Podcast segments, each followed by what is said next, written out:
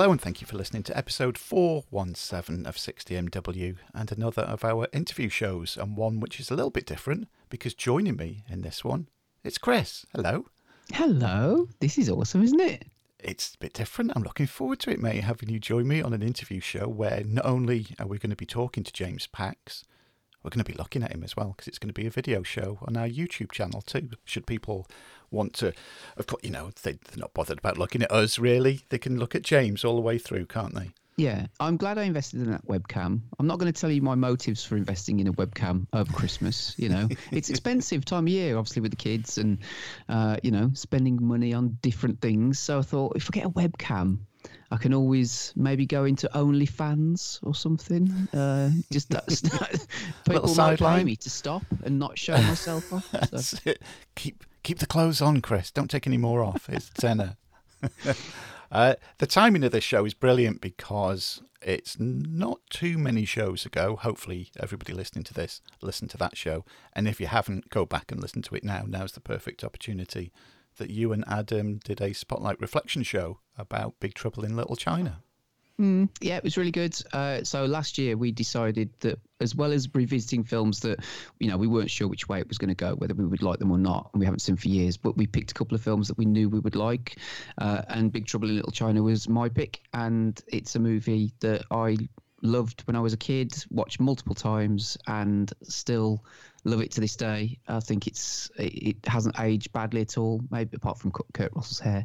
Um, but it's it's just a, it all feels a little bit timeless, really. It's yeah. got great dialogue, great action, martial arts, um, comedy. It's got a bit of everything, and it's a shame that it didn't do better when it was released. Yeah. Um, and like, like, we discussed, I think part of the problem was that maybe the marketing people didn't know what to do with it because the, the you know your sort of hero isn't the hero. He's not the heroic character, um, really. He's a bit of an idiot, and uh, you know. But I love the emphasis and focus on martial arts and Eastern philosophy and magic mm-hmm. and mysticism and I think it introduced a lot of Western audiences to all of that because um, the only places that you would have seen that were, uh, you know, Asian productions and yeah that weren't readily available. So yeah, I think people weren't ready for it. That's the thing. But it's that's like I said, it's aged like a fine wine over the years, and that's oh, why definitely. people still love it. Yeah, and we've we've both been podcasting ten years this year, and I've been very lucky over over the years. I've done like hundreds of interview shows with 80s Pitch House, now 60MW. So I'm in sort of the position where I'm used to, like people whose music I grew up listening to, movies that I grew up watching, I'm used to, oh, I'm going to talk to those now. How are you feeling, mate? Because, you know, I know you love Big Trouble in Little China. Are you feeling that you're going to have a chat with James? A bit nervous. I might geek out a bit because, and you know, I might blurt things out because it, it's just well, like you're uh, the master of the interview shows, and whereas you know I don't do them very often, so I get a bit nervous. It's that odd feeling, isn't it? I mean, like you've just said, even though I've been pos- podcasting for ten years, and I just do them now and don't take them. I I just do them, don't think about them. Um, but doing something that's a little bit out of my comfort zone, you know, a bit nervous, but excited. It's going to be fun, and um, but I can't promise that I won't geek out when I speak to James. I, I think you should do because I, I, like to think that's one of the the plus points about the interview shows. Well, all other shows that we do, but regarding the interview shows is that whoever's doing the interview or whatever combination, like it's me and you in this one, that we only chat to people whose work we really love. And, you know, I've made a point of that all the way through every interview show. And I have turned down some interviews because, you know, I'm not a fan of their music or their films and I don't want to. I don't want to put anything false on and you know, any false enthusiasm or excitement. So people do know, and hopefully everybody listening knows by now that these interview shows are with people that we really love. And when we do geek out and when we do get excited and over enthusiastic, maybe I know I'm I've been guilty of that on many an occasion, is that it's genuine because we honestly love the people's work. So yeah, looking forward to it, mate. It should be really good. So uh, I know again, people don't want to listen to us; they want to listen to what James has got to say, and I'm sure he's got a lot to say. So shall we bugger off and then come back in in just a second, and uh, we'll be back with James. Sounds good. Can't wait. Right, as always, we always begin the shows by saying thank you to our guests, and it's it's good because I've got Chris joining me this time, which is good. So it's a double interview show because we're both big fans of not just the movie Big Trouble in Little China and other films that this man has been in, but we're a big fan of the man himself. So thank you, James Pax, for giving us some time today. It's my great pleasure, Dave and Chris, to be on the show. Thank you for your invitation. Oh, we, we've uh, we've been looking forward to this for quite a while now, and I think let's let's begin. Of course, we'll begin because not too long ago, Chris and Adam released a show about Big Trouble in Little China, where you played Lightning in it. And first of all, we're both huge fans of the film, and I think we both agreed, didn't we, Chris, that that James is a standout in it because that I talk about iconic scenes in cinema. You're in uh, in some of those, James. Can you tell us, and I know you must have told this story plenty of times before, but how did it come about that you got the part of Lightning in Big Trouble in Little China? That is definitely a story that I would like to tell a hundred times more because it's a classic. I would say from a nobody to somebody. Let's put it that way, which is which is what I really concentrate on.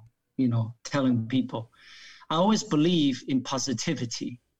You know, I mean, maybe I'm uh, being a little too much of, uh, you know, a, uh, how should I say, optimist.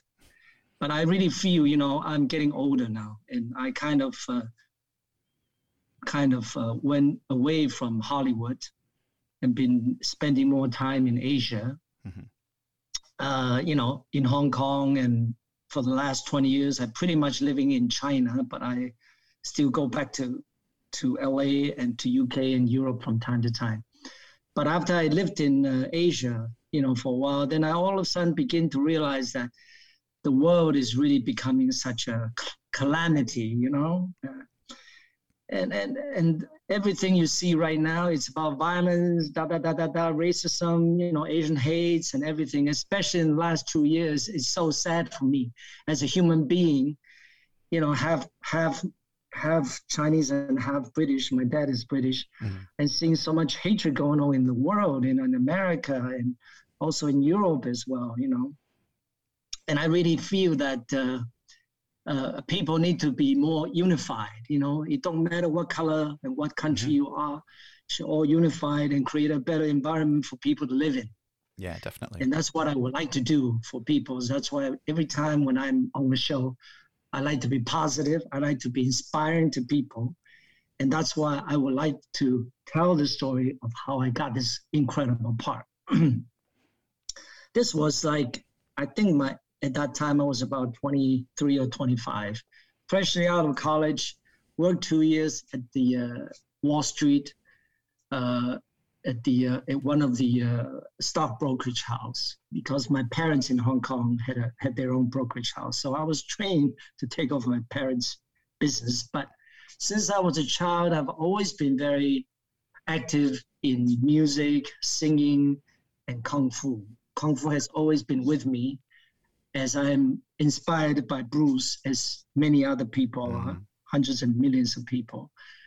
I I, I dive into kung fu training, karate, taekwondo, wushu, kung fu. I did it all.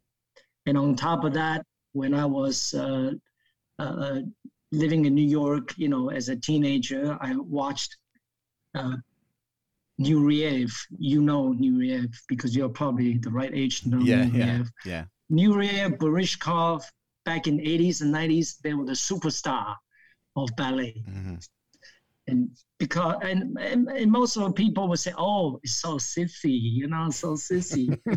I tell you, when I put on my first leotard and learn how to do ballet, I said, "No, sorry, this is no sissy work at all, unless you have muscle power." On your leg and knowing your balance and center, you're not going to do any movement at all. Yeah. And and because of my kung fu training for years, so I was immediately transfer all that good energy into learning how to do ballet. And from ballet, I went on to do jazz. And I became the first ever Asian dancer appearing in all these MTVs and TV shows. I was always the only Asian male dancer among all the other crimson, black and whites, and all of that. Yeah. So at that at that point, I was very proud of myself because within three years, I already uh, guest starred at, at the Hong Kong Royal Ballet.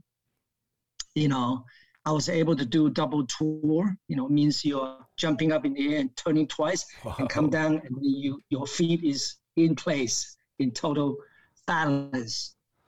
And and that's how all these wonderful people, you know, Bruce and Nureyev really inspired me Mhm. because to me, when I first went to see Nureyev performing Swan Lake and seeing a, male dancer, you know, among 25 other lady dancers on stage, but then as soon as this man comes out, your attention goes straight to Nureyev and everybody else just fade away. Immediately, it reminds me of Bruce Mhm. because, in my opinion, there are actors and there are born stars. Yeah. Actors can be great actors, but you're not a born star. But people like Nureyev and Bruce, they are born to be star. Mhm. They just have to sit there, or maybe they just stand there, and your eyes automatically goes to them. Because I also learned that when I was studying at the uh, actor studio in New York, you know, the famous actor studio. Mhm.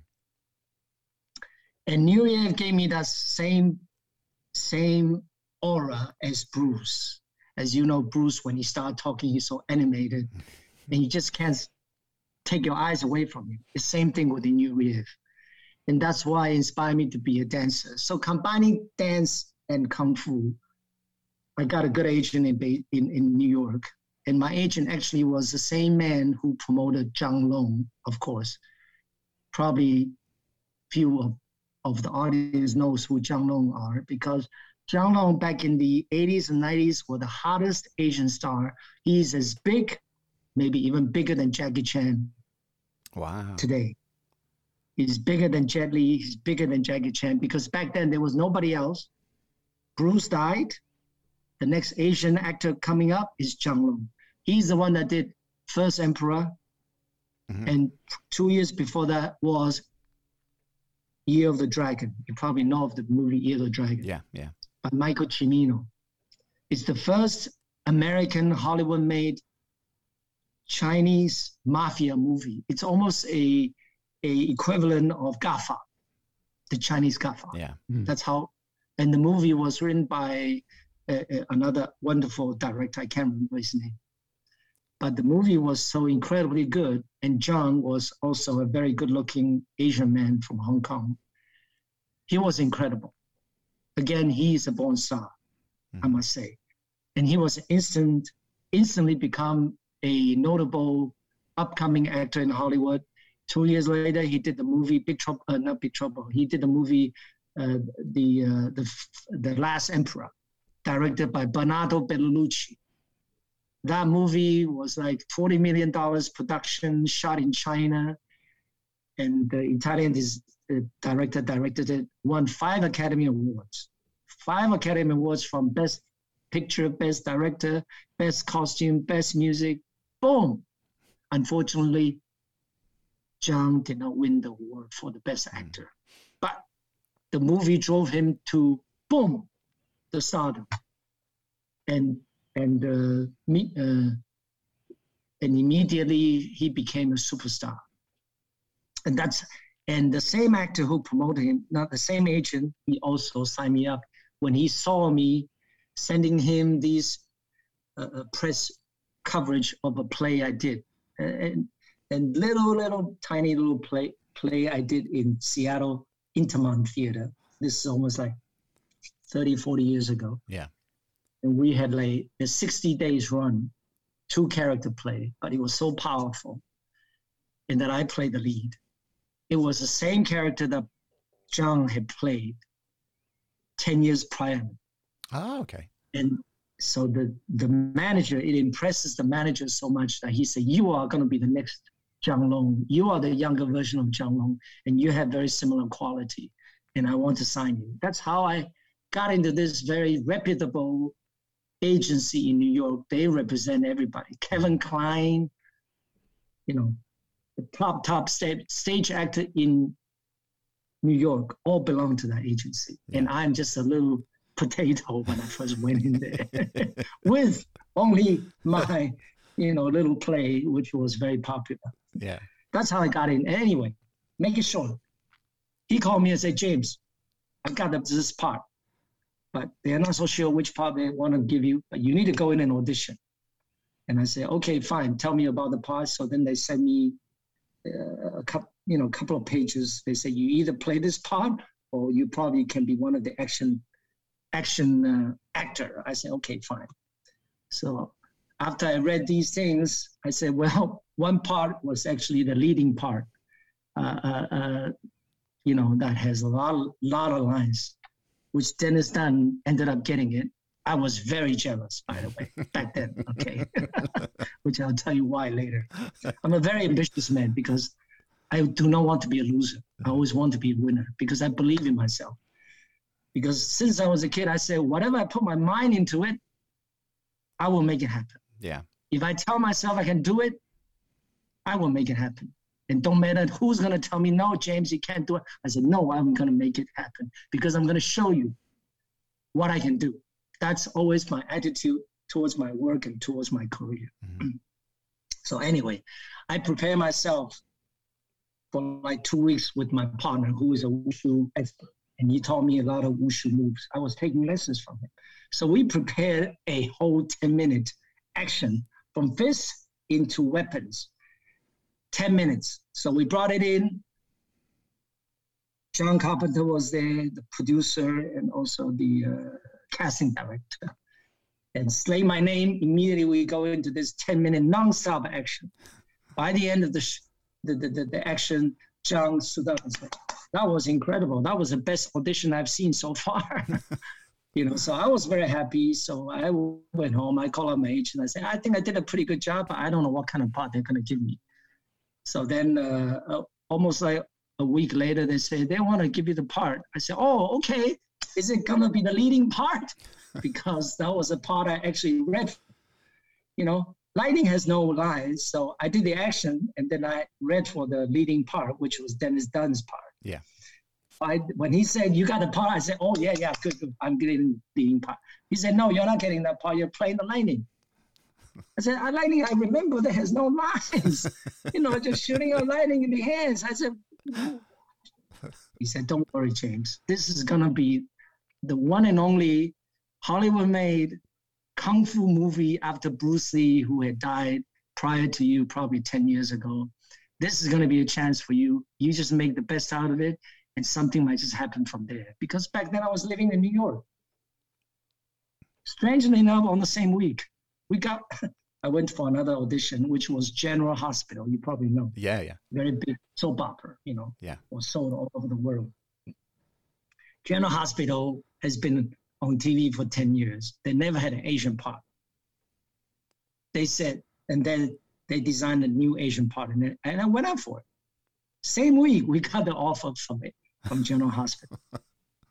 and they said they want to offer you a long-term contract. They need to you to sign a two-year contract with a couple of thousand US dollars per year, kind of a thing. And you're gonna be on many many episodes because you're gonna be the new Asian, you know, lead. Yeah. So after I got both off offer, we discussed and and and and, and my agent was advising me yes, General Hospital is good, but you need to move on into the big screen. This is a chance. You should take it. Fine. I, I took his advice, went straight to LA, got fitted, boom, I got the part. That's basically how I got the part. Yeah. Wow. Well, choice, those choices you've got to make sometimes, isn't there? You know, you've you've got those decisions, and you can go that way or that or that way, and uh, that's right. Yeah, what was it? What was it like on the set then? Once you got actually onto the set and you got your scenes, what, I mean, because the sets were incredible as well. Oh, it's it's you know back then there was no such a thing as CGI. Mm. Everything was real. I, I I recall we were on like six studios. Means you know how big these studios are. Each studio is like a football field, mm-hmm. and we are on six studios. Everything is hand built. The sets, the tunnel, the underwater, everything is inside the studio. That's how incredible it is. You know, and one of the most incredible scene was the the den where they have all the Buddhas, like 30 Buddhas, you know, from left and right. In the end, the Buddhas will just tumble one one from the other. Everything was handmade or handcrafted, and everything is so real that you know me as an actor, I felt dwarf, I feel like a dwarf, you know, because I'm just one of the actor, mm-hmm. and comparing myself to the immaculate work that these carpenters has to put into it, I feel I'm a nobody, you know, comparing to how much time they already put in just to put these beautiful sets on so the actors can walk in there and say their great line.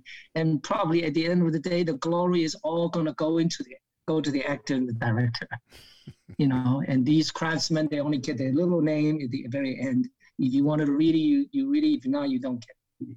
So I, as an actor, I truly appreciate all that wonderful work that was put in there so that we can enjoy, you know, uh, to be part of it really. It's such a big production. Yeah. It's it it it made a, a nobody realize that what it's what it's like to be in a major Hollywood production. Yeah, definitely. Uh, honestly, when I was 17 or 18, you know, I was living in America. My parents were living in Hong Kong. And I always thought about being an actor. So I go home for summer vacation, and my mother's friend took me to the studio and had me audition, kind of audition for one of the big name director. And at the time, they was they were already interested in me. But then I see that you know everything is so, you know, the sets are not so real the only good thing about Hong Kong back then was that every kung fu man is so great. but these flimsy looking sets, you you touch it, it's gonna fall, that kind of thing. So then from knowing that in Hong Kong, and also just let you know, till today, in Hong Kong, you don't get a big trailer, a mule truck. In Hollywood, you get a big truck with meals, everything free, roast beef, you know, three kinds of roast beef, big salad, and then tea and coffee anytime you want, and then donuts, everything for free from day till night.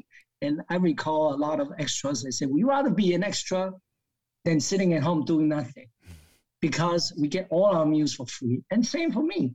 I'd rather be working than not working because all the meals are so wonderful. You can really get fat on it. That's the thing. yeah, that's that's not going to help with your martial arts training if you eat Definitely too much not. of that. That's for sure. yeah. Because Chris, that's how incredible Hollywood oh, yeah. production is. Yeah, and, and it, it, really uh, make you feel feel that you, that you as an actor you're proud to be in such a big production. Yeah. Honestly, back then we did not think nobody nobody think this is going to be a huge huge hit except John Carpenter. I think John has such an expectation for it. Mm-hmm. But and yet when the movie was released, as you know, back then, this is almost 35 years ago, but I remember very, very clearly in the same week, across uh, the theaters, another movie was on, which was called Ghostbuster. Mm-hmm. It was on in the same week. And 20th Century Fox, I hear that the marketing man director kind of like cramps on their hands. They said, "Oh my God, you know, Ghostbuster. You know, Ghostbuster had three big superstars. Yeah. You know, they were from the Saturday Night Fever. Remember? And look at our movie. you know, John Carpenter was the biggest thing, and of course Kurt Russell. You know, but mm. there's only one Kurt Russell. The other side had three superstars. So they said, uh, we are not going to beat them. And this is Chinese subject matter, you know uh, we're not going to beat them, so let's not even put any money into the promotion. That's what happened. Mm. They did not put money into the promotion, which they were supposed to. Yeah. And that's why it did not do so well in the box office, honestly. And it was a big disappointment for John Carpenter. And I think he was totally disappointed. But whereas for us, you know, we were proud to be in it. We went to the theater to see it. We said, oh, wow, what a great movie. And it's so funny. You know, even though the box office didn't do too well and we heard about the story, but I said, hey, you know, at least while in it, being Asians, let me tell you, I mean, again, going back to this thing is equal, you know, for all races, which is what I truly believe in. Hmm. Back then in the 80s, the strata is white, black, Latino, Asians. So hmm. I'm part of the Asians. I'm the very in the very bottom of this uh, of this uh, pyramid. Mm-hmm. You know, I'm competing not with white, black, or Latinos. I'm competing with another 50 Asian actors. Mm. But every time I go for a part, I'm competing with another 25 people I see all the time. Yeah. And that's how sad it is. Yeah. You know, eh, eh, I, it's, it's, it, it's, that's just the way the business is. So I cannot complain. Yeah. You know, I cannot complain and I just take it as it comes. So for an Asian actor to get a part, whether it's a small part or a big part in the, in the, we call it a guest star in the TV series, which I did many, it's already an honor and people get excited, which I was very lucky after I landed and did the big trouble. I got a lot of parts. Mm-hmm. It's like whatever part I go for, 90% I get them. Yeah. Which make me feel a little sorry because all the other actors, because there's so few parts. So I'm the one getting all the parts. And that's one of the reasons I left Hollywood. You know why? Because I feel that if I'm keep getting the part, then what happened to the other guys? You know, also at a point after I did uh, um, the series. In, after Big Trouble, I did a big series called Nasty Boys. I know it's out in UK like a a, a movie, you know, 2 mm-hmm. episodes per movie kind of a thing because yeah. each episode is only 45 minutes. So two episodes together, then make it into a DVD and sell it as a TV movie. And that that's what I understand. That's what they did. So 13 episodes, they probably had six or seven DVD which was very popular. It's a wonderful TV series. Dick Wolf produced it. Me and Benjamin Bratt and Dennis Franz and a couple of other American actors were all in it. Very successful, but unfortunately, due to some delay of scheduling, after 13 episodes, it got canceled. But right after that, I said, I'm already at the top of my career. The only person on top of me is John Lone. But I'm not going to chase after him. He already had the market. I need to have my own market. And then offers start coming in from Hong Kong. They said, you know, you're such a wonderful actor. You can act, and your kung fu is good. Why don't you come to Hong Kong and do our movies? So then it lured me back to Hong Kong, which is my hometown. My, mm. my parents live there. So I went and and and and start doing Hong Kong movies. And the first movie I did was um, with Michelle Yeoh. You know Michelle Yeoh, yeah, the yeah. superstar yeah. today. You know, she did the, uh, the the one of the Bond movie with uh, Brosnan, right? Tomorrow Never Dies. Yeah. Yes, yes, yes. That's how she got started. And uh, she was very kind to me. She knew I was a newcomer, you know, and we both, you know, speak English. So she recommended me to the director, and immediately the director took me in. And I play kind of her love interest in this movie called Heroic Trio. It was a huge success. Three leading ladies, they were all playing warriors, and I was the man that was, was trying to save the life of Michelle Yeoh, kind of thing. I play a scientist, kind of. And that's how I, I got into the Hong Kong scene from Hollywood, basically. Let me stop here so that you can ask the next question because I just keep ranting on and on. Oh, I, I know it's awesome. And I, have been dying to jump in at some point, but I just want to let you carry on talking um, because it's brilliant. And I'm kind of geeking out a little bit now. I've even worn my, uh, I don't know if you can see it very well, my Big Trouble in, in Little China uh, t shirt just because. Um, but a couple of things first. This is going to be, you're going to not be able to walk out of your room in a minute because you're going to have a big head, but this is just five minutes, James Pax appreciation time. Just a couple of things that you've just pick up, picked up on what you've just mentioned is I love your positive energy. I love the fact that, you know, you've got such a great attitude towards life. And like you said, you want to spread that positivity. I think that's amazing. And also um, the fact that you're so willing to talk about Big Trouble in Little China at length, you know, um, because sometimes you'll, you you know read stories or you'll hear about actors that are maybe famous for certain roles and they don't necessarily want to talk about it in a lot of detail because they've told the stories a hundred times and i just think it's great that you you know you want to share your uh, stories of being on that movie because it is such an important movie for a lot of people and um, what uh, Adam and I found when we were revisiting it. I mean, we spoke for like two and a half, three hours about the movie, and the movie's like an hour and an hour and a half. You know what I mean? So we we talked at great length, and you know, it's a movie that we love and a lot of people love, and your character in particular, you've got the three storms, um, and you know, I think although you haven't got any lines in the movie, I think it's fair to say that you are well one of the most influential uh, out of the three storms in terms of just the one that leaves the mark on people because of your you know what you do the lightning and everything um, just there's something about your character that that draws people to to look at you and, and you on the screen. And and we had a conversation about well which was your favorite storm you know when you were a kid? Um, and it was lightning you know because it was you was you were cool do you know what i mean? Um, so although there was no there's no dialogue as such i think that almost adds a sort of element of mystique to your character as well uh, as so i just wanted to say thank you for that. Um, and you know the one question i want to ask you is although big trouble in little china wasn't necessarily a box office smash that it deserved to be at the time in my opinion what makes you think that people love it even now over 30 odd years after its original release? What kind of makes you think that people still love it? Um, my own opinion is that it's got everything in it. It's got martial arts it's got uh, comedy it's got action it's got some drama and some tension it's got monsters you know it kind of packs in a lot. And uh, we, again one of the things that we discussed was there was nothing in a Western audience like it at the time. You know, I watched Jackie Chan movies growing up. You know, like Police Story and um, uh, Armor of God, and you know Sammo Hung and Yuen Biao and films like that that they were in.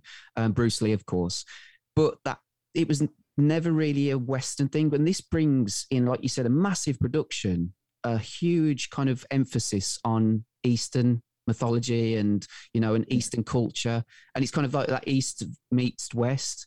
And reading some of the, the notes on imdb you know it, it, was originally intended to be a western from what i understand. And then john carpenter brought his own spin into it with the, the eastern stuff. And you know i can't remember anything like it you know and, uh, and it's nowadays you know martial arts and eastern philosophy and everything is is huge, you know, in cinema, uh, particularly in Western cinema. Like Shang Chi was massive last year, but the at the time in 1996 there was nothing like it. So, but going back to my original question, like I said, what makes it endure? What what do you think people's? Why do you think people still love this movie? Yes, I often think about it myself. But like you already mentioned, all these factors in terms of it is uh, mythology, Chinese mythology, underground world, monsters, beautiful ladies with green eyes, these weird weird characters played by by by by what's his name, the old chap, you know, and then the three incredible storms that just you know drops down from the ceiling. You know, each have their own incredible uh, power and the costumes are just one of the kind. Yeah. I I I I don't think it won any award, but I really truly think that year this movie should have won for the best costume for sure because it was so original. And we wear it, we feel like we are the warrior, that kind of things, you know. And the way the weapons are designed, and even my little spinning blade. yeah. Today, I can I I found the have it custom made and I can sell it to my fans because everybody want that blade and they all wonder how to get it, and I already got it made in, in China here. But all of those factors, I think, is what make it special. But more than that, I recall many years ago, there's a movie called uh, Raiders of the Lost Ark. I think Steven Spielberg shot it.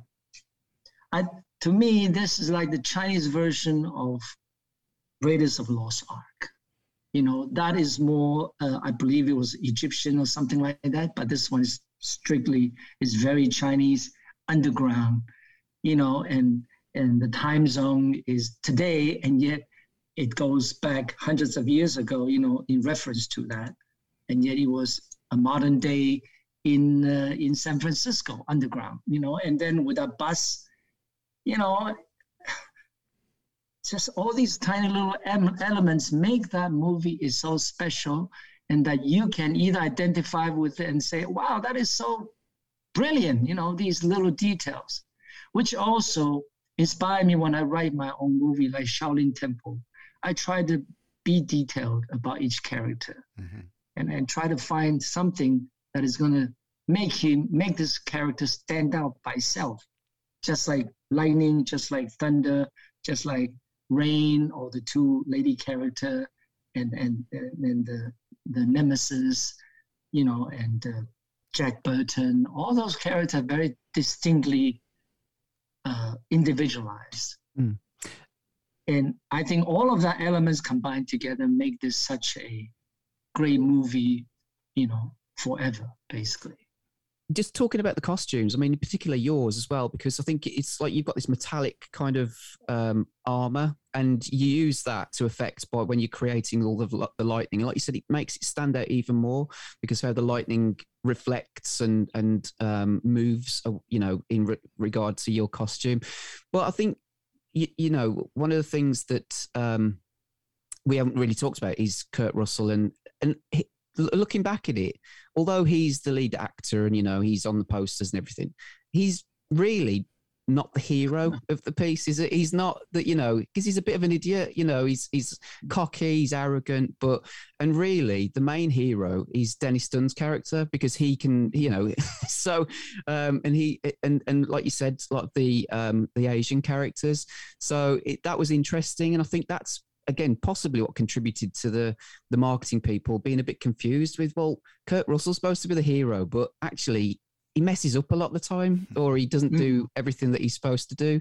And dennis dun's character saves the day you know. So that's again going back to what you were saying about you know you were saying that asian sort of um, actors and characters are at the bottom of the food chain so to speak. But hmm. that was one of the good things about the movies that elevated those kind of you know asian actors to the top you know, and yeah. maybe people weren't ready for that at the time. I'm not sure, but you know, that was just an observation. Um, but I do, um, thank you so much for telling these stories about Big Trouble because it's, it's, you know, awesome. This is funny how life takes these odd twists, isn't it? Last year I was talking about a movie that I love, and now I'm talking to one of the my favorite actors, you know, and people in the film.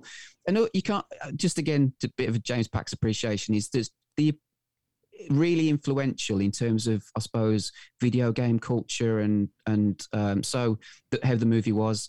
So your character in particular, I'm not sure if you like video games or if you know of them, but Raiden from Mortal Kombat, yeah. you know, uh, arguably based on on your character in the movie, yes. and also uh, Lo Pan um, is. You can argue is Shang Tsung from from the movie, who's like the you know the, the one that does all the magic and the, the bad guy and everything. So just it's a really influential movie, and um, yeah, so I just wanted to say thank you again for being doing such a great job. You know, it's my pleasure. I I feel. I, I feel that I'm just one of the tool of uh, John Carpenter. I'm so blessed to be chosen for that part and mm to be part of this uh, legacy, I would say. I think, and I really feel that if uh, 20th Century Fox uh, boss put the money in it, it probably would have done much better, yeah. of course. Yeah. But still, after 20 years, 30 years later, it still became a cult film. I had many fans came to me, you know, on my fan club and said, "Oh, James, you know what? Uh, I grew up with your movie, you know, and I really respect you and and uh, da, da, da, da, I said, well, you know, I'm so blessed that you said that to me because I'm blessed to be pay, playing a part that becomes so influential to so many of you, mm-hmm. kept your company, give you encouragement yeah. in life, and, and give you hope, you know, in whatever you wanted to do. And I, I'm blessed to be part of it. Really, still today, I feel blessed. Even I have to tell you, it's it's good. To- It is not easy Mm. I'm going to tell you something, hopefully 20 years later, or maybe 10 years later, when I'm back in Hollywood doing all these big movies, and everybody's going to say, James, how did you make it? Maybe 10 years later, I will be able to tell the entire world saying that, no, it is not my agent. No, it is not the producer of so and so studio. It is my fan. Mm-hmm. They are the one who helped me. No, yeah, the encouragement. That, that's good. That's good to hear, James, and that you know, you're you're as appreciative of your fan base as you know your your fans worldwide are as appreciative of you too, which is you know it's it's really nice to hear that, and I'd I'd love to know as well what the experience was like for you to see Big Trouble on the big screen for the first time, not only just to see yourself again on the big screen, yeah but to see the finished because you, you're on set and obviously it's a mm. different experience to what you see on on the screen. What was it like for you that first time? It just makes makes everything so much bigger you know because the screen is so huge. When you're acting in it you feel small but when you see yourself or see other actors in the big movie you say wow this is incredible. That's what hollywood making Hollywood making movie making is like. Mm. Everything is magnified 50 times more. And and I I would just totally enjoying watching it, you know, so many characters in and out chasing each other. it was just a fun movie. Like I said, to me, it, it's a Chinese version of uh, you know Raiders of Lost Ark. Mm. So uh, was very dynamic when I first saw it. It, sure. Even today, you know, when I see it again, footage here and there, I say, my God, 20 years ago without CGI, they were able to do that. yeah. The only thing was my lightning was all drawn in. Yeah. Everything was drawn in. It was not CGI, but it was hand drawn in. And even if you look at it today, it looks so real that you wonder how can an artist do it with just with hands? Mm-hmm. And that these linings had, had had darker color or lighter color, and yeah. then the color changes so naturally, look like real lightning. And that's where all the artwork department comes in. Mm. It Amazing really work. It, it really is, and you're you're absolutely right. I think the thing is about it is that you know there was a lot of practical effects, that, you know, and um, you although the film is like I said over thirty years uh, old, it doesn't it feels kind of timeless. It hasn't aged particularly i don't think at all. It it still feels fresh and relevant and um you know and i think that's all credit like you said to the people that helped to make the film. Um one last question from me about uh, because I, I, don't i know you've got loads of other things you want to talk about as well but um there's there's been talk about a, a, remake of Big Trouble in Little China for so many years now. Um, yeah. Different actors are, are, are attached to it. Because I also want to ask you about Dennis Franz as well because I, I love Dennis Franz. Um, big fan of his from um, NYPD Blue, but I'll get onto that in a second. But um, what are your thoughts on that? Uh, is it something that you welcome? I mean, do you think that, that the original should just stay as it is, or what are your thoughts on a remake? Well, first of all, I think the movie came out a little too early. If the movie comes out today, or even uh, five years before, I think the movie would have made 200 million to 300 million. Because after all, you mentioned about Shang-Chi. I agree. Shang-Chi made 450 million because I did a lot of research on it. Without even the Chinese market was not on in Chinese market, it did 450 and that already surpassed uh, Black Widow and all of that. I think was ranking number five or number six of last year's uh, box office. So if the Big Trouble comes out today, I think it would have done the same number, you know, with huge success. So it is definitely a movie came out a little earlier than it should, but Rian Johnson bought the rights because I did research and he's going to make it. I think it's courageous for him uh, to want to make this movie, and I think he will do do it right, you know, to do a continuation of the story. And indeed, Dennis uh, did a wonderful job in the part, although I do want to play the part myself.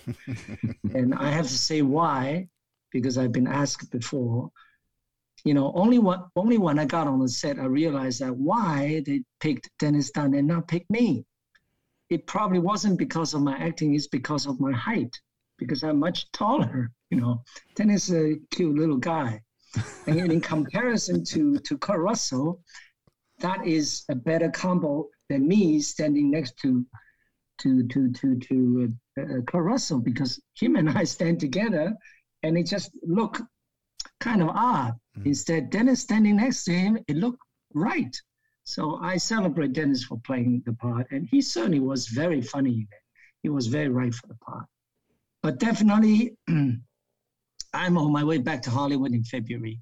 I certainly would like to uh, meet up with the. Uh, it's belonged to Disney now, no longer the 20th Century Fox. Yeah. I certainly would like to meet up with the executive of the 20th Century Fox. I said, is tell them that you should do it this movie right, and you need James to be the advisor because I can claim myself to be a Chinese expert now since I lived in China for 20 years. I'm willing to offer my, my knowledge and my service to make all these Chinese mysteries, you know, interesting for the audience. And, and if you want me to play a part, I'd love to play it.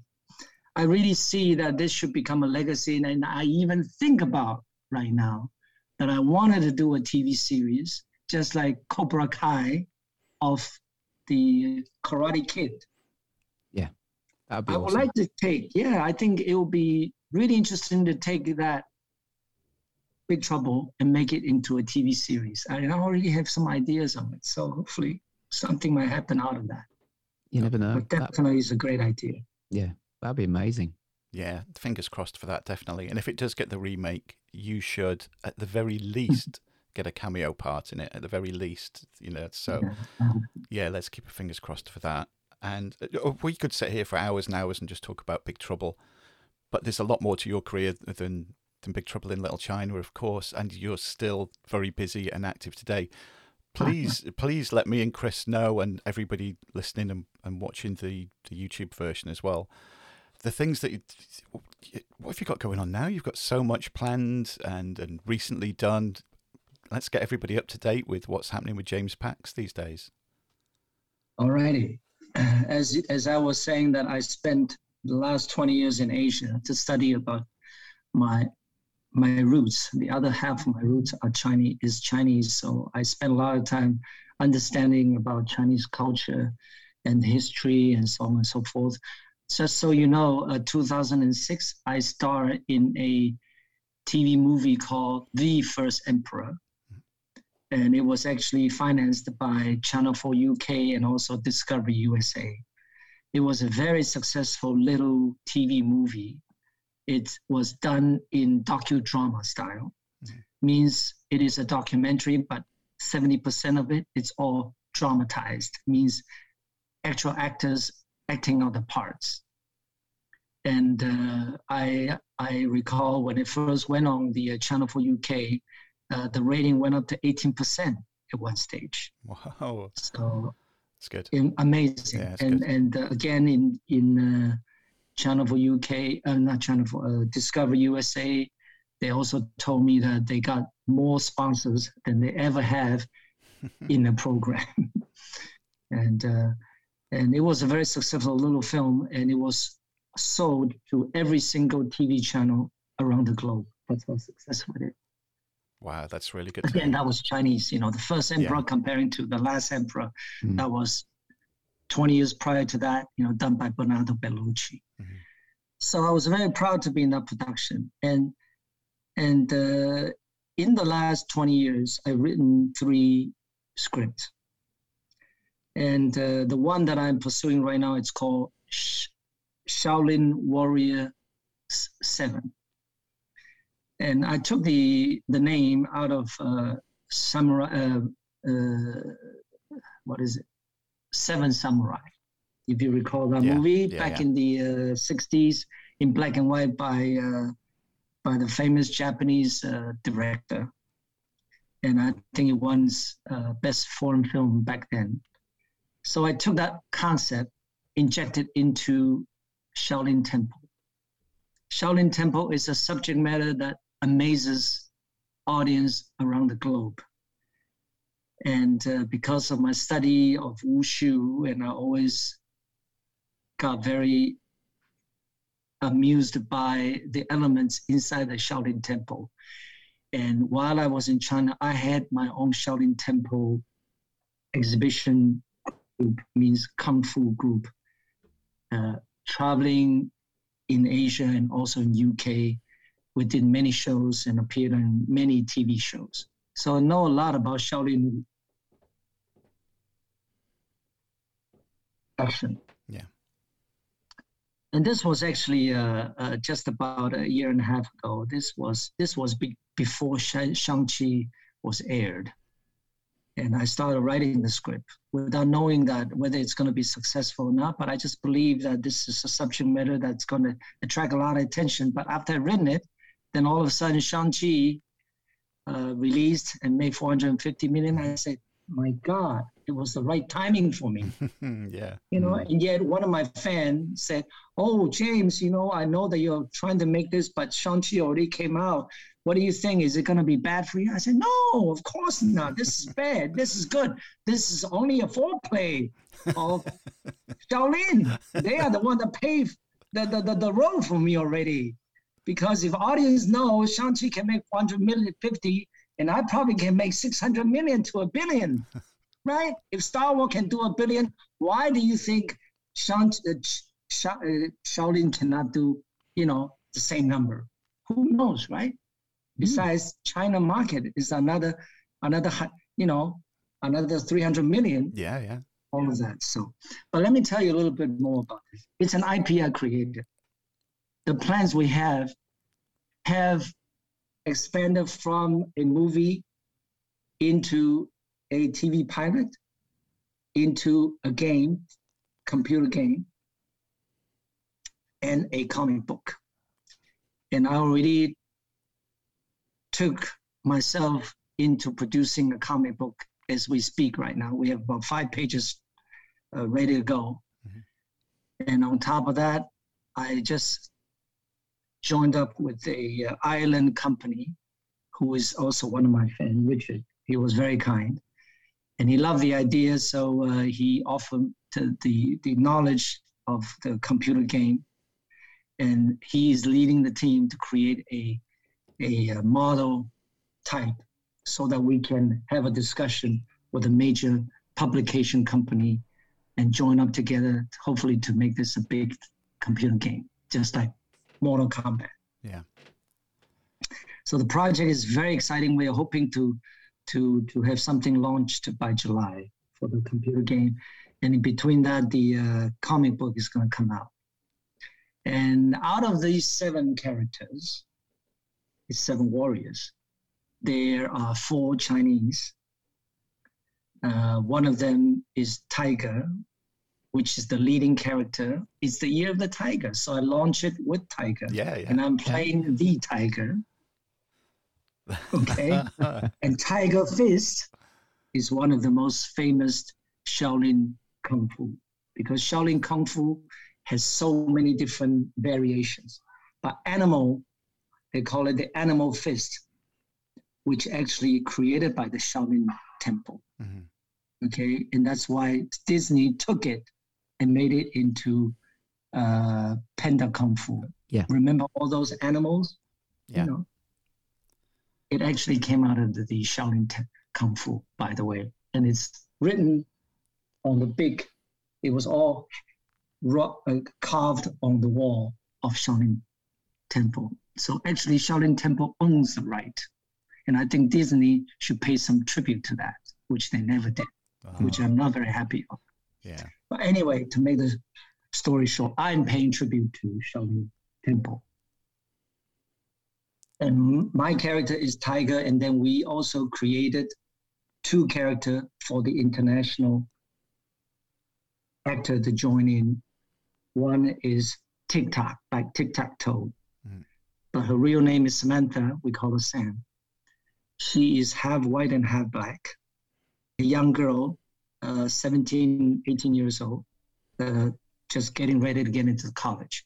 She's a Taekwondo specialist, and she's going to learn how to do the nunchuck. I'm going to teach her myself because I'm a nunchuck expert. and that's her character. And then we have a male Caucasian character by the name of Ricardo. Ricardo, and uh, he's a vigilante. He's a chef in a diner, that kind of character. But he got recruited into joining the uh, Shaolin Warriors. So basically, that's the combination of all these characters. But to go back to the Big Trouble in China Lightning, inspired by the Lightning character I played, I have injected Lightning into one of the character, which is the fugitive He. It's Chinese pronunciation, and I don't even know how to write it, but I just write it as H E, but it's actually pronounced her. He's a fugitive. He's being hunted, basically. And he is going to have that look, a similar look as Lightning with a hat, you know, and the Ah, okay. armor and Yeah. all of that. And he does incredible kung fu. That's the link between Big Trouble and the uh, the uh, Shaolin Warrior Seven.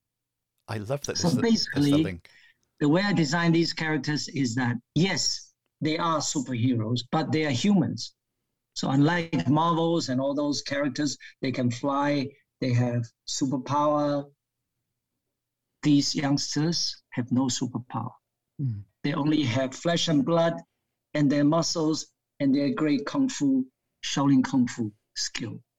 So the way they're gonna play the game is wherever, in whatever time zone, because they're gonna be traveling on vortex, they're gonna save the world from peril, whether it's zombies attack or terrorism or atom bomb attack or whatever. These seven youngsters are gonna save the world from peril. And that's basically the scope of the whole, whole uh, movie. so there are many possibilities. That's why I said this thing could go as a TV series as well, because you can imagine it's a vortex. Mhm. Go Yeah. anything, you know, to fight against whatever the nemesis are. And that's what makes it so interesting, basically. And that's why Richard said, oh, wow, this is incredible. We should make it into a, a, a computer game. On top of that, I am already talking to a pretty big company in UK, Monopoly, actually. You probably heard of them. Yeah, They're yeah, a Comic Con company. yeah. We deal, They're deal. very big in. Ireland, I understand. Yeah, they're really know. good. We we cover everything Monopoly do, which is very exciting because I know that that because we cover everything that they do. And if you're going to come across to There the UK, go. James, yeah, There you go. Well, you know, uh, Mr. Boss at the Monopoly, who is already talking to me since last year, he said, "Oh, I want to bring the whole team, you know, out to Scotland and Ireland to do it, to do the Big Trouble in Little China." But then, you know, last year was COVID, Mhm. and uh, and Lo Pan was not ready to do it. You know, he's getting a little old. so I said, okay, fine. Whenever you're ready, let me know, and we're ready to do it. And this year he came back and said, now I'm ready to do it. But I said, wait. Besides the lightning, I will do it for you. I would like to have Shaolin Warrior t- Seven join up with the lightning character. Means when I go on the comic Comic Con tour in, in, in UK, it will be lightning plus the Shaolin Warrior Seven. Mm. So how am I gonna do it? I'm gonna do it the one and only Shaolin Warriors cosplay tour. Means I have at least three to four of the characters dressed in the costume, in the Shaolin costumes, boys and girls, including myself. And we're gonna go to the Comic Con and meet the old and the new fans. And all the fans can come up and ask for autograph, uh, photo ops, and on top of that, I'm gonna do Q and A to tell people about this IP because this is the best way to tell people. yeah, yeah. And let's show a couple of frames from the video game so they know that it's coming, and then a couple of pictures from the comic book because these are all coming, and the actors are gonna pose, and one or two, these actors, one of them is Sengao. I'm giving a giving him a big plug because later I'm gonna tell you who Sengao is. Mhm. He's gonna play one of the uh, Shaolin warriors. He's gonna do on-site demonstration of the best Shaolin kung fu you ever seen. since Jet Li came about. Oh.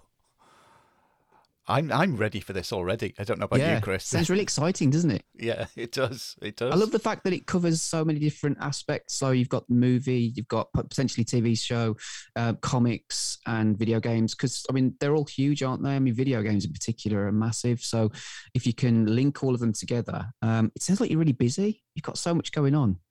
Yeah. How how are you doing, James? Juggling all of you know all the all of this at once.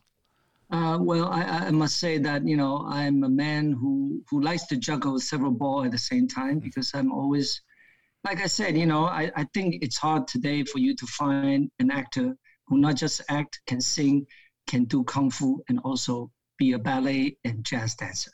I think I'm the only one around. I must say that's a good skill set. And, yeah. And, and I've been doing that, you know, since I was since I was young because I always have various interests, although I studied uh, at, NYU was marketing and finance, but I always had my heart is always in arts, you know. So anything that moves and anything related to music, I'm very keen on it.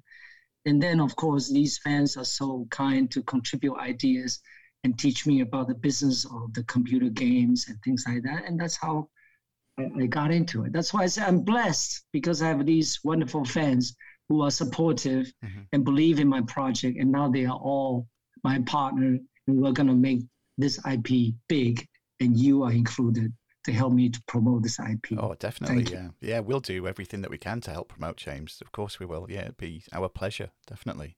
Thank you, and I, I hope the Monopoly is going to sign a contract soon because I'm looking at doing a four to five city tour in UK for this for this uh, cosplay show, basically. That's, that sounds so good. We'll have to, yeah, Chris, we'll have to get together and, and meet up with James at one of these shows. I think. Looking, Absolutely. Looking I love forward. to. I love to see you there. You you both have to come. All right, and then and then the uh, the, the the drinks and the dinner is on me. All right, we're all gonna have a great time. oh, that's awesome. And, and one great thing, you gotta hear this. This is one of a kind. Like I said, I always do something that nobody's ever done before. Besides the cosplay show, during the daytime, I'm looking to do a DJ party at night. It could oh, okay. be an individual event or it could be a rap party of the Comic Con. So that's how I offered it.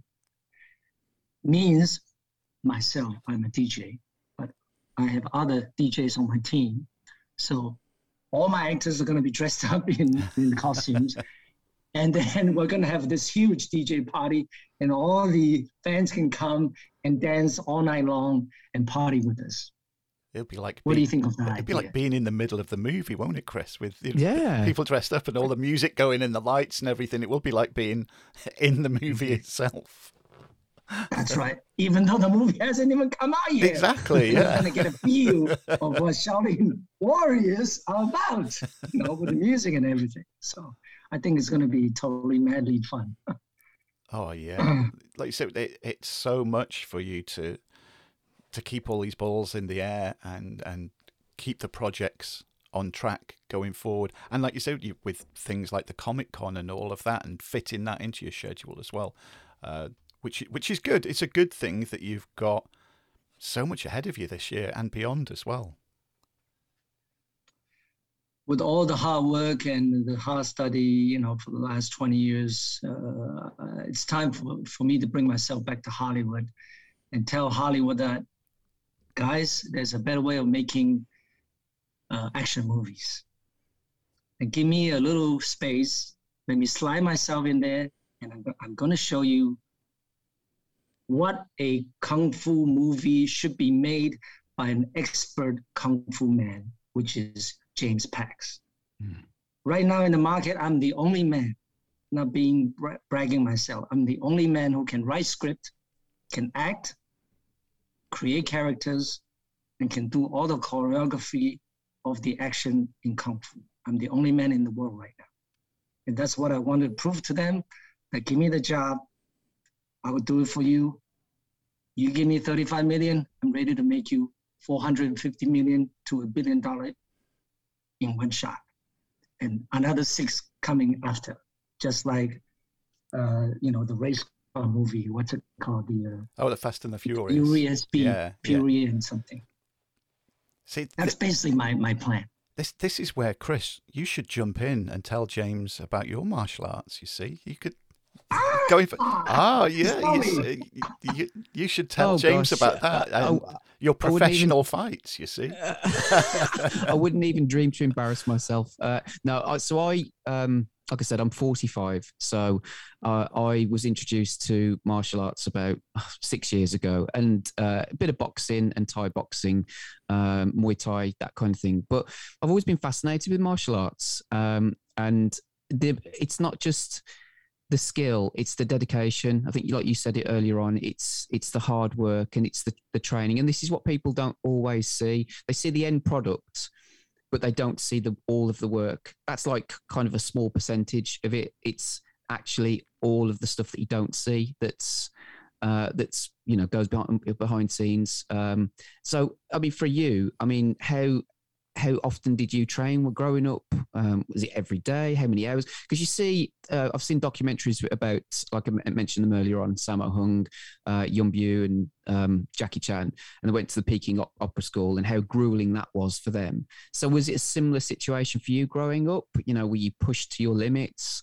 Um, you know, how was that? I have to say, I went through a different kind of grueling training uh, Jackie Chan, Yuen Biao, and all these people that you can even pronounce Yuen Biao name right, which proves to me already that you are a kung fu expert. because not many people knows Yuen Biao. People mostly know Jackie Chan and Sammo Hung. But honestly, among all those, they are all brothers because they all came out of the Peking Opera in the same troupe. Yuen Biao is known to have the best kung fu ability, you know, but he kind of fade away along the way. But Yuen Biao is definitely someone I totally respect. But they have a different uh, uh, background and different growing up. You know, I grew up in America, uh, uh studying in a petty school in New Jersey.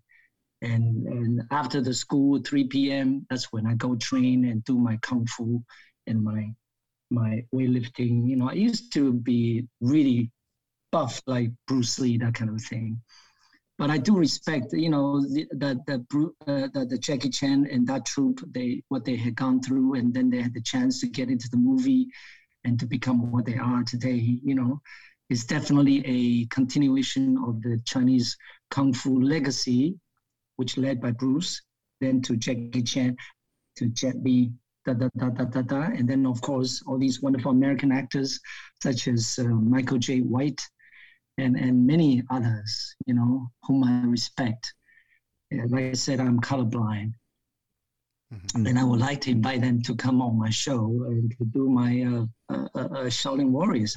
But let me go back to my training. You know, um, during my uh, high school year, I was I had various interests besides of keeping my grades.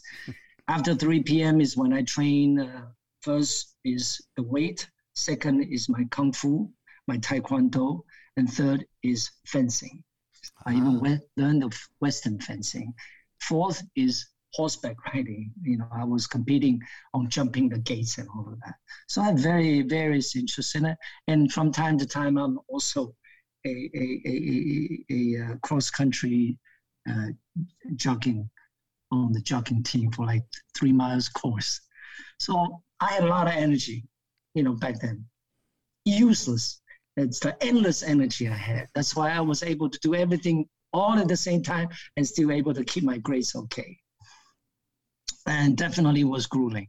It was nothing uh, less than what uh, Jackie Chan had put out for sure. And that's why I was able to audition for Big Trouble in Little China. And I carry on that uh, training until like when I was in the 40s.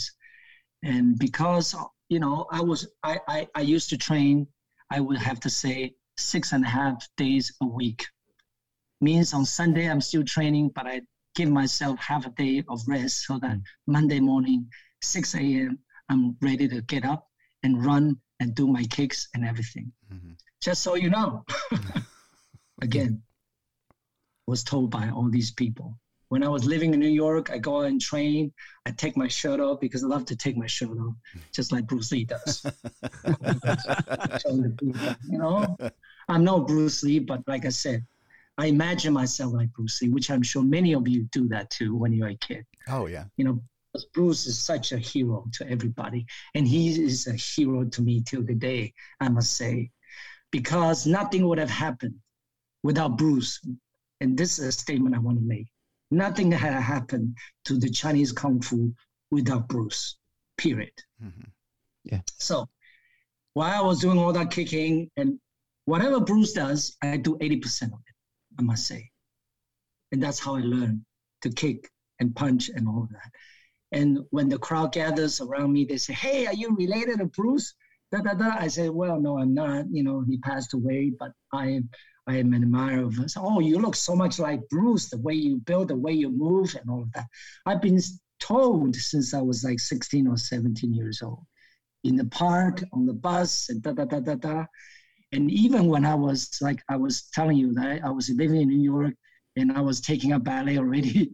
And then one of the General Hospital actor, I can't remember his name now, but he was very kind. He saw me in the in the uh, dance studio, and then he said, "Oh, James, your kung fu is so good. You know, can you teach me kung fu?" And from then on, I become a kung fu teacher. I was his private tutor, and he was in the general hospital. He was making a lot of money, you know. But I'm his kung fu teacher. So besides training myself, I was already a kung fu teacher, which make me very proud because yeah. I feel that I might have accomplished something, you know, from just being an enthusiast and finally become a teacher. And that's how my progression is, you know, and I did not stop training until probably 10, 10 something years ago because through the years I have so many injuries on my knee, mm. especially my left knee. I can hardly jump anymore, but I I can still throw in the kicks and all of that. Yeah. And that's why for the last 20 years I devote myself not so much into training, but into the training of my mind. I self-taught myself how to write script, which I started 20 years ago. And only by friendly advice, she would read it and she'd say, okay, this is what you should do, and da da da da da. And I self taught myself by trial and error. After 20 years later, I can say, yes, I'm a scriptwriter. Yes, people read my script, they say, wow, this is incredible. You should get it made. And that's a progression of my life. Kung Fu gave me everything, mm-hmm. gave me the spirit to lead on and chase after my dream, just like many other people. And until today, I'm still chasing after my dream because now my dream is not being an actor.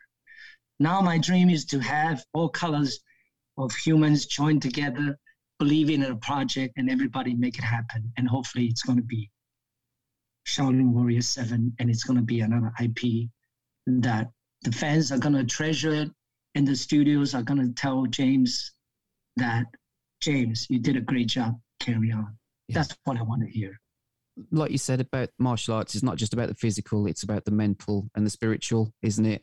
And although as none of us are getting any younger, but you've got that opportunity to pass on your knowledge and experience uh, to other people who you can help to make and bring into this business to make them big stars. And you've mentioned one earlier on. Do you want to talk about about that person?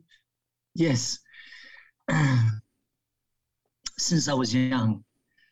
Uh, I was always uh, very uh, willing to help others.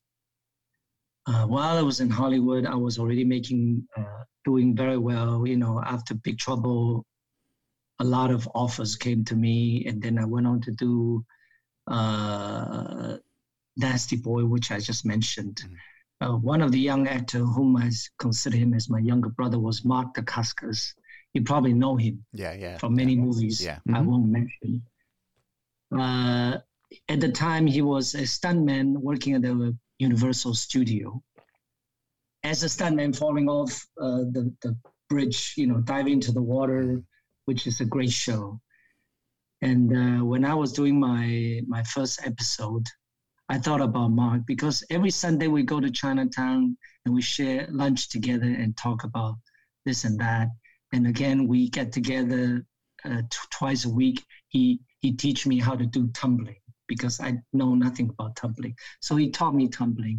And his father was already a famous uh, a martial art man, and and he is such a beautiful looking man. I have to say, he's a beautiful face. And we were like brothers training together, you know. And every Sunday we share the lunch. So I thought about him. I, I, I pretty much called him up and said, Mark, you know what? You are a great uh, martial artist and you're a great stuntman, but I really think you need to dive into movies, you know, because you never know what's going to happen in these uh, uh, uh, stunt work. And instead, if you can be an actor, you probably will do a lot better. So I brought him in to be my stuntman, basically. Mm-hmm. It's a very simple job. I pretty much do everything myself. Uh, but it was basically about riding a motorbike, my ninja bike, because that was my my my my symbol is my ninja bike. Riding my ninja bike around, you know, that's all he has to do actually. Uh, he got stopped in front of the cop car, and that's the whole scene. It was less than probably ten seconds of it, and uh, he spent the whole night doing that.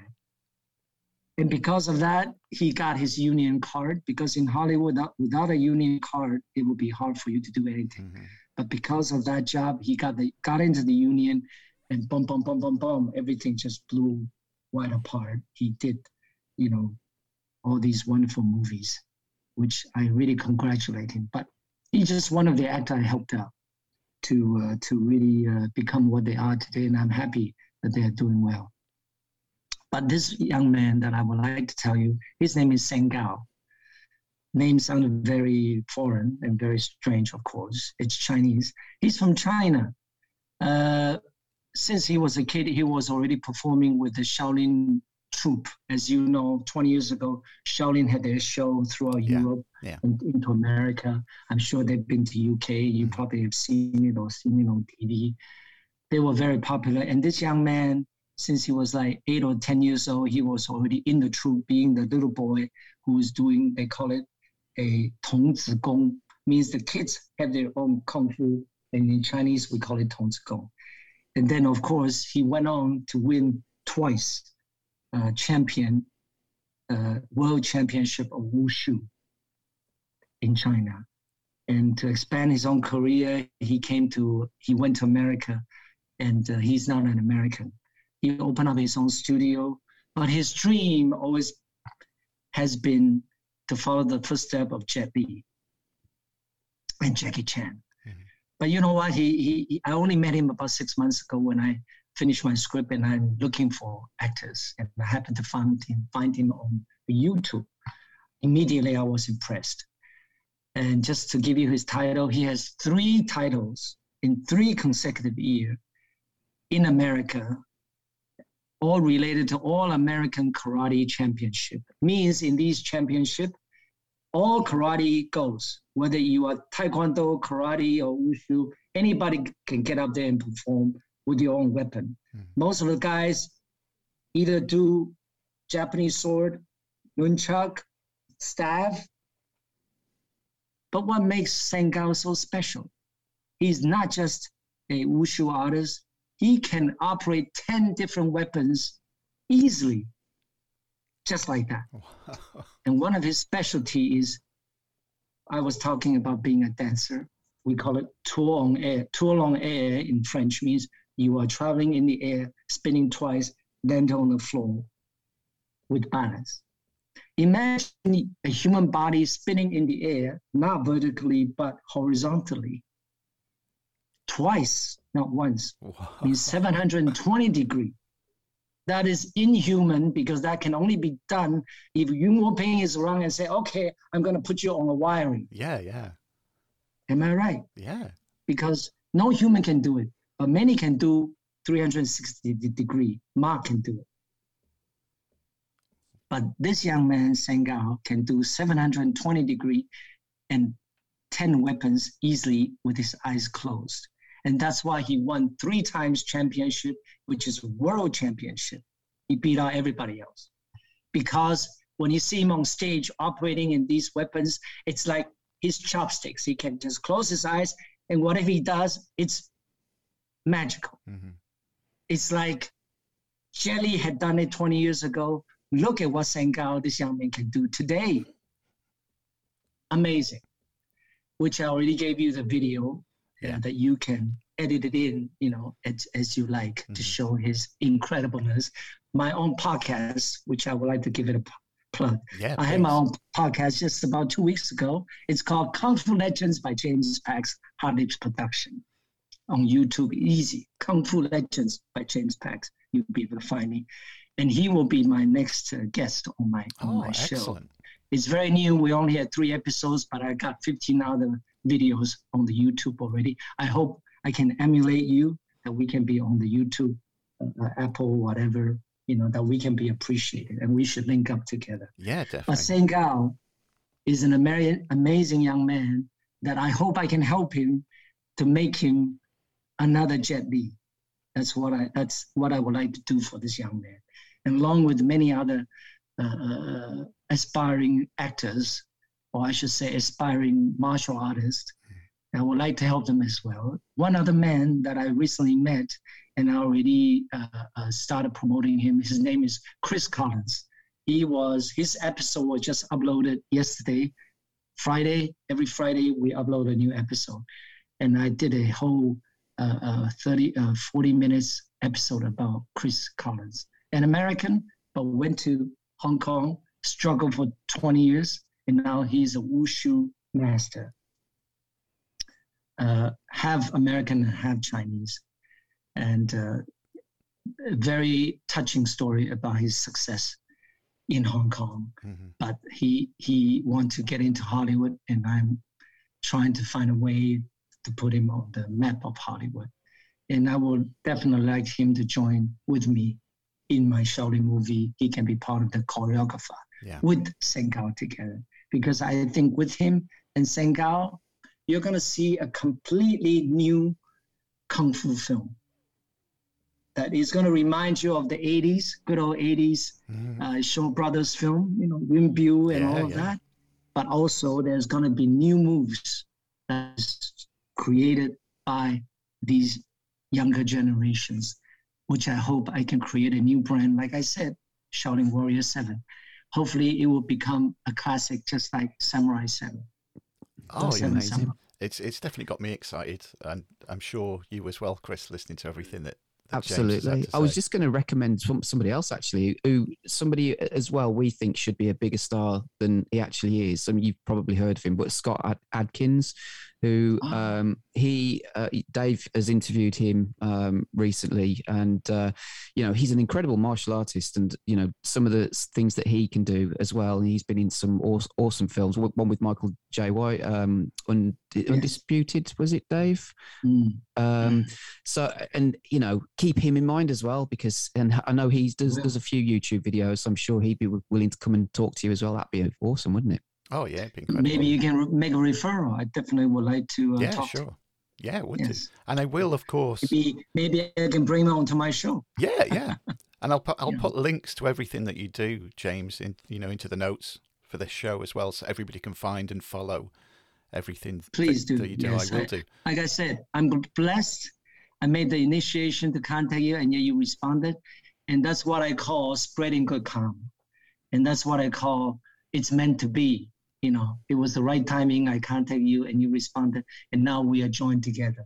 And those are the energies I wanted to spread around the world. Well, it's it's it's nice, And- James. It, it's nice that you know we see you. We see you initially in a movie that we love, and then later on we get contact with you. Next thing, we're swapping WhatsApp messages. Now we're we're through the beauty of the internet and the digital age. We're looking at each other and talking to each other and recording these shows. Fingers crossed. Mm. Hopefully, later in the year, we'll get to meet you in person at, at, at these events. And all being well, I think with everything that you've got planned for this year, I think it'll be a case, Chris, of us recording a show, hopefully in person with James towards the end of the year. If, you know, over here in the UK would be excellent. Yeah. Hopefully soon. Hopefully sooner than than later. It would, and it'd be great to do a follow up. You know, uh, when everything that you've talked about becomes a huge success, and we can, you know, we can sort of brag about it and say, "Well, we were there when James was talking about it in its conceptual form," and then you know when it's become a, a real thing and it's gone on to be a huge success, that'd be incredible. Yeah, because we cover we cover movies and and everything and video games, and so it would be great. All these little pieces that you've got coming together to create this big whole with Shaolin Warriors Seven we it'd be really good to to carry on covering that and and and to hear more Let's about you, that. of course. Yeah, yeah. We we shall Let's pencil it in for later Definitely do that. Yes. Yeah, we will. If this thing, if this Comic Con happens, uh, you definitely have to come and meet me. First one, I'm looking at uh, uh, Manchester. I know it's in April. Yeah. So I'm just waiting for the boss to say, James, I'm ready to help you. You know, join up, uh, and, and I'm going to do a five city tour because that's where I suggested. Do a five city tour. I will sign an exclusive contract with you for 2022 in UK. That'd be amazing. Well, yeah. I'm, I'm a big believer in you know if you do if you're a good person and you do good things, then good things will come back to you. Like you said about karma. So hopefully, then that will that will happen, and that would be amazing, wouldn't it? hmm Thank you. Thank you for your for your for your encouragement and your well wishes. Chris and Dave, you are wonderful guys. I would love to uh, keep this wonderful relationship long lasting for another 10, 20 years down the road. Hopefully by then we will all join hands and have a have a beer and say, my God, look what we did for the last 20 years. And we're all Yeah. getting old, but you know what? We accomplished something totally out of this world. That's something that that's something good to look forward to. Definitely, James. It really is. Exactly. And because I feel success should not be a one person. It's not about the president. It's about the whole group Mhm. that, su- that supported him, you know, and that's the way I see it. yeah, So let's not be all big headed about things. I really think people should join together. Yeah. Let's all make it a better world for everybody, you know, Yeah. that kind of thing. yeah. Absolutely. I think I think that that's a very a very good sentiment to end end the show on, James. And thank you again for giving us your time. And we look forward to seeing everything that you've got planned for this year and beyond, and chatting with you again, and hopefully meeting you in person. So uh, thank you, James. Thank you, Dave and Chris. Thank you. Pleasure. And the alarm bell, as always, brings to an end another interview show. How are you feeling, Chris? Oh wow, that was awesome. I um I got to speak to somebody I've watched many, many times and was one of my favourite characters from the movie. Um, and it was a bit surreal, as I always find with these things. It, it, they're a little bit surreal. You know, last this time, well, last year I was I was talking to Adam about a film that I love, and now I'm talking to somebody who's a big part of it. It's just, it's kind of weird. Um, but you know, James was such an awesome guy. I love, well, there's, uh, I'm sure people have picked up on it. There's so many things that I loved about his his um, interview was his attitude towards life. You know, his ambition, what, the things he's done, what what we talked about. I mean, obviously the focus is heavily on Big Trouble in Little China, but as I said in the show, it's great that you know he he's willing, more than willing, to talk about it. Yeah. Uh, and it's sometimes, as I mentioned, sometimes you know people they are known for maybe one or two things, um, and they're reluctant to talk about it because they've told the stories multiple times, and they're just like, oh, I don't want to do that anymore. But he knows that people love it so much, and he's so appreciative of the fans, and I think that's the big thing, is that you know he loves. Um, his fans and he's more than happy to tell them about something that is a big part of their life. So brilliant. Yeah. And i learned so many different things about what he's going on. I can't believe he's got time to podcast. You know he's how's he got time to do these things? You know he's got so much happening Yeah, it's it, there's a lot on. It's going to be a busy year for him. I mean, everything he's got going sounds amazing. And like I said during the interview, links to everything that he's doing will be in the podcast notes to make sure to uh, to have a read of those. And I do believe at one point, mate, that he called you a martial arts master. yeah and when you brought up oh tell tell him about some of your fights or martial arts i was thinking dave you bastard oh my god um you know but um you know i'm sure well my stuff fighting in a in a sports hall a couple of times uh, is pales in comparison really doesn't it but still uh, no it was good and the thing is I wouldn't call myself a martial arts master at, at all, in, or uh, you know, somebody Asian cinema, whatever. Certainly not. But I do like martial arts movies. Of you know, I mean, you, you, when you going back to you interviewing Cynthia Rothrock all those years ago, mm-hmm. watched many of her films. You know, so that era, like I said, uh, Jackie Chan, Yuen Biao, Sammo Hung, you know, all of those stars, Cynthia Rothrock, who appeared in some of their movies. Um, that's kind of like what I love, you know. So uh, it's great that he was willing to talk about all that stuff. He's such a gracious, nice person. I think that's the main thing, isn't it? He's a nice person. Yeah, yeah, definitely. You know, and his message about positivity, um, hopefully, will uh, pay off for him. And uh, you know, it, with what he's doing with uh, his projects, multiple projects. Mm-hmm. Um, will pay off and uh, he's got big ambitions uh, but and hopefully we can see him in person at some point this year. That'd be cool. I hope so. Yeah, because like I said on the show, we've been we've been covering Monopoly events more or less since Monopoly events began, and you know all the different Comic Cons. So fingers crossed that you can get across here. That that would be awesome. And you were saying about you know about him being a genuinely a really nice guy, uh, and just to pull the curtain back a little bit, when we finished recording, uh, had a lovely voice message on WhatsApp from him, um, which we both listened to, haven't we, Chris? Which again, you know, just shows what what a lovely guy he is. Yeah, absolutely. Um, and uh, much like us, we're nice guys, aren't we? And yeah. They say nice guys finish last, but I don't necessarily believe that anymore. So. no. Well, again, hopefully going forward, other interview shows could do them together, mate. You know, things like this where it works out perfectly, doesn't it? That you know that we can have a chat. So, yeah, keep keep a close eye, people, on the Spotlight Reflection shows that Chris and Adam do. You never know; there might be some follow up interviews going on. You don't. You never know watching them, mate. From now on, do you? Well, no, you don't. Um, although it's the sad thing about doing those movies on some level is that because they are from the 80s and 90s, is a lot of the people are no longer with us. that is definitely a downside. We have to catch them while they're still here, but yeah. no, that'd be good. Um, you never know. We might get to talk to Nicole Kidman about BMX Bandits, um, or something, or Michael Crawford about Condorman. That'd yeah. be cool. Yeah. But no, um, that's that's the thing. And after listening to your podcast about your dreams coming true and everything that's happened to you in terms of Samurai Cop and going to Hollywood, you you never know, do you? You just you know you're thinking you I mean, we discussed it in the show. You know, you're doing something that's kind of, I suppose, normal day to day or whatever, and then it just opens up a door somewhere yeah. down the line, and you never know, do you? You do never know. So yeah, that's it. There's there's many stories, and you know, we're proof of that. Of just stay positive and do what you love doing, and keep doing it no matter what people say. You know, I've had people in the past when they started podcasting. Oh, what are you doing that for? You don't get paid for it. You know, why are you wasting time doing that? And it's well, I enjoy doing it and good things have come out of it. You know, and and that's not just to say, oh, you know, going to Hollywood and all that kind of stuff, doing Blu-ray commentaries, sat here with friends like yourself and recording things like that, which is you know time well spent, I think. So yeah, just stay positive and enjoy what you're doing. Which again, which is just reiterates what James said and his positivity. If more people could could stick to being like that than being not quite as positive, especially on different social media platforms, the world might be a better place, mate. Yes, and it's helped keep me sane over the last 10 years, um, particularly with the introduction of children. many a time where I've come to the microphone and just had a crappy day or, you know, stressful and just been able to have a laugh with my friends and talk about stuff that I love. So, um, yeah, long may it continue. Yeah, definitely.